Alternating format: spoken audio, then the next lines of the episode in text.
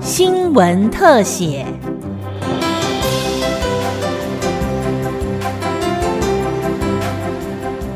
听众朋友您好，欢迎收听今天的新闻特写节目，我是吕明松。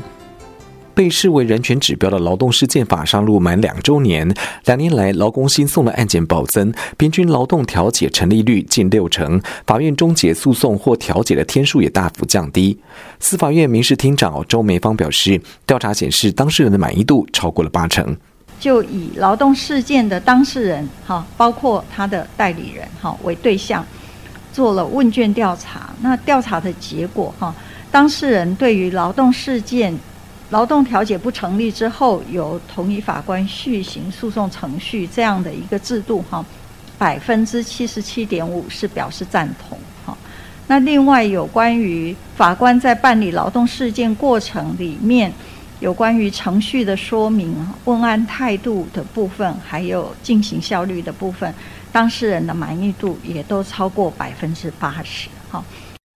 国内劳资纠纷案，由于打官司耗时费力，经济弱势劳工往往被迫和解，成了打折的正义。为了让劳工权益更获保障，劳动事件法不仅要求各法院成立专责法庭，并大幅减轻劳工举证责任还有诉讼的费用，同时规定诉讼前必须先行调解。周梅芳厅长表示，配合新法上路，各法院设置了二十九个专业法庭，聘请上千位调解委员。两年来，劳动调解案件从七八千件暴增到上万件，地方法院调解或诉讼的平均天数减为六十一天和一百零五天，平均调解成立率也高于一般民事调解案件，显见劳动事件法对妥速解决劳资纠纷发挥了效用。一百零九年的劳动新收件数。还有一百一十年的劳动新收件数哈，前者是大概一万件左右，后者是九千五百多件哈，将近九千六百件。那这个相较于一百零六年、一百零七年跟一百零八年的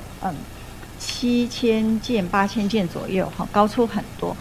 看出来就是劳动事件法施行之后哈，确实有减少诉讼障碍。那也比较愿意来用司法资源来解决劳资争议哈，调解的成立率的部分哈，两年平均下来，我们的成立率还在百分之五十九左右哈，那这比一般民事调解大概百分之五十这样还是高了很多哈。调解跟诉讼哈，其实是有审结日数的限制哈，原则上调解程序是在三个月内要终结哈，那。嗯，一审的诉讼程序是在六个月要终结。那这相较于普通诉讼程序跟调解程序，普通程序里面调解是四个月，那诉讼程序一审是一年四个月，相对已经比较短了哈。但是我们看一下，嗯，